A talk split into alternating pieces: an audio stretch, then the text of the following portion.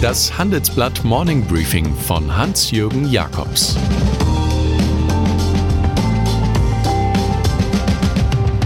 Guten Morgen allerseits.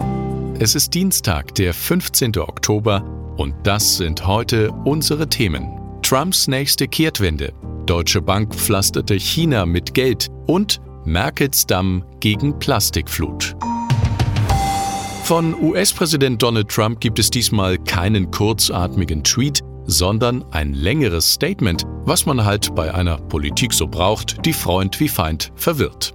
Nachdem der Master of Disaster zunächst ankündigte, 1000 verbliebene Soldaten aus Nordostsyrien abzuziehen, heißt es nun, sie sollten in der Region bleiben im Kampf gegen den IS. Gegen die Türkei verordnet Sanktionsfetischist Trump Strafzölle von 50 Prozent, unter anderem auf Stahl. Er sei voll darauf vorbereitet, schnell die türkische Wirtschaft zu zerstören. So redet einer, der die destabilisierenden Handlungen der Türkei mit seiner Chaospolitik selbst erst ermöglicht hat. US-Verteidigungsminister Mark Esper fordert sogar schon Maßnahmen der NATO gegen den Mitgliedstaat Türkei.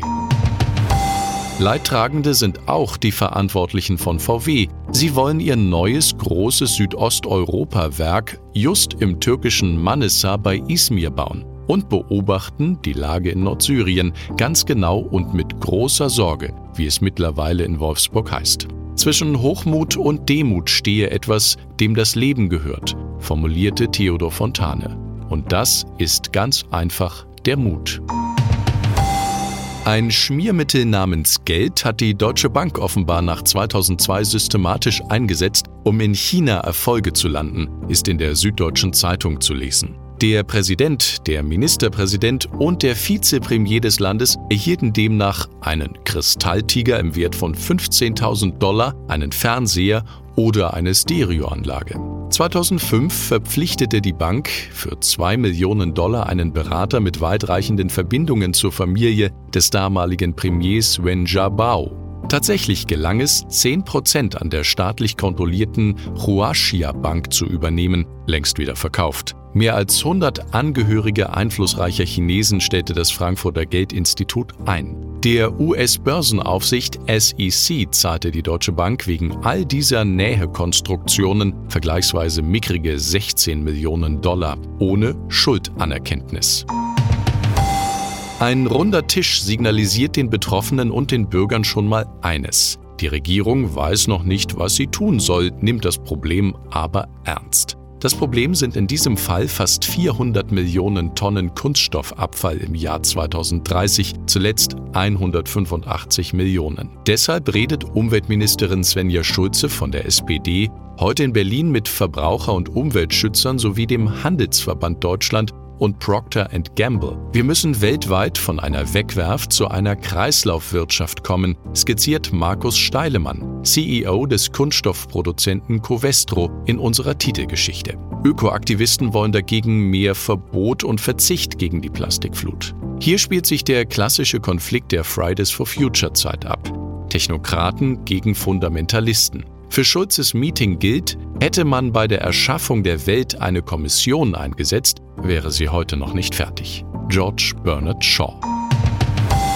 Ein Interview fällt in unserer heutigen Ausgabe auf. Jessica Alba redet über ihre Hollywood-Erfolge genauso wie über ihre Marke The Honest Company für Ökokosmetik und Babyprodukte. Sie, die ehrliche, sei wahrscheinlich die erste Marke gewesen, die in Social Media eine eigene Community hatte, erzählt die Schauspielerin. Eltern spricht sie mit ihren Umweltsorgen rund um das eigene Kind persönlich an. Als Schauspielerin tauche sie in eine andere Welt ein, erzählt Miss Alba noch. Unternehmerin zu sein sei dagegen eher wie einen Haushalt zu führen. Gleich sei nur die hohe Zahl von Absagen von Regisseuren wie von Investoren. Happy ist Jessica Alba im Übrigen über Netflix und Co. Die wollten neue Formen für Storytelling. Sie sind deshalb gut für Frauen im Filmbusiness.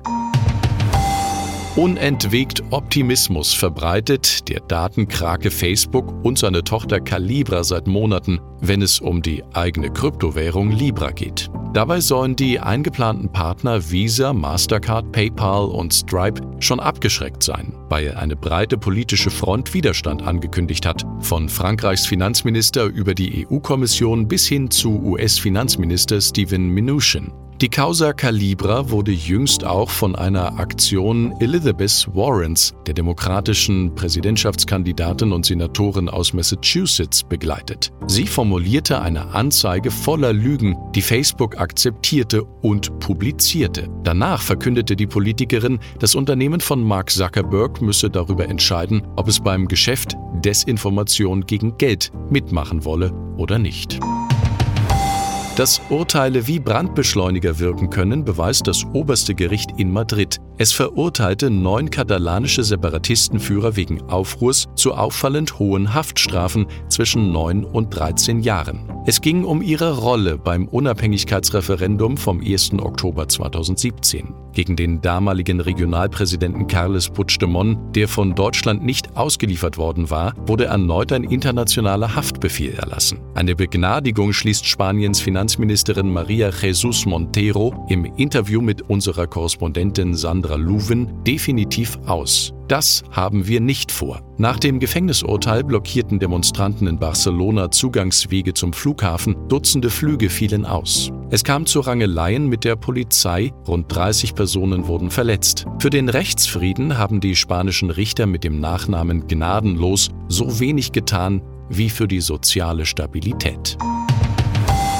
Ich weiß nicht, welches Buch Sie Ihrer Familie empfehlen, aber wir haben wie jedes Jahr eine Vorstellung davon, welche Werke in Frage kommen könnten. Am Donnerstag ist es wieder soweit. Handelsblatt, Goldman Sachs und die Frankfurter Buchmesse küren zum 13. Mal das beste Wirtschaftsbuch des Jahres. Die zehn Autoren der Shortlist präsentieren ihre Titel selbst in einem 3-Minuten-Vortrag Elevator Pitch. Zuvor hält der bekannte Politikprofessor Herfried Münkler aktuelles Buch Abschied vom Abstieg die Keynote. Ich würde mich freuen, wenn einige Fans des Morning Briefings mich um 18.30 Uhr zu dieser Soiree in Frankfurt begleiten würden. Schreiben Sie an jakobs@morningbriefing.de. Und dann ist da noch MIT-Ökonomin Esther Duflo, 46, zusammen mit ihrem Forscher-Ehemann Abhijit Banerjee sowie Michael Creamer von der Harvard University, Gewinnerin des diesjährigen Wirtschaftsnobelpreises. Duflo hat sich früh mit einem Thema beschäftigt, das erst zuletzt in den Mittelpunkt gerückt ist, mit der Schattenseite der Globalisierung. Schon 2011 forschte die aus Frankreich stammende Wissenschaftlerin mit Feldexperimenten über die Ökonomik der Armut in Entwicklungsländern. Es gehe um mikroökonomisches, um Lösungen in Verhaltensdetails, fand Duflo und verglich öffentlich die Arbeit von Ökonomen mit der von Klempnern. Die aktuelle Ehrung gilt auch der Empirie und dem Fortschritt im Konkreten. Oder anders gesagt, es muss nicht immer Thomas Piketty oder das Grand Design zur Rettung der Welt sein. Ich wünsche Ihnen heute jene pragmatischen Erfolge, die sich aus dem Wust von Ankündigungen und breiten Theorieentwürfen positiv abheben. Es grüßt Sie wie immer herzlich Hans-Jürgen Jakobs. Jetzt noch ein Hinweis in eigener Sache. E-Mobilität, autonomes Fahren und Shared Mobility. Nie gab es größere Umwälzungen in der Autoindustrie. Schafft Deutschland es, sich gegen die schnellere und vielleicht auch mutigere Konkurrenz aus dem Ausland durchzusetzen? Diskutieren Sie unter anderem mit Ole Kelenius und Oliver Blume, den CEOs von Daimler und Porsche beim Handelsblatt Autogipfel 2019 vom 23. bis zum 25. Oktober bei Porsche in Stuttgart. Mehr Infos gibt's unter handelsblatt-autogipfel.de.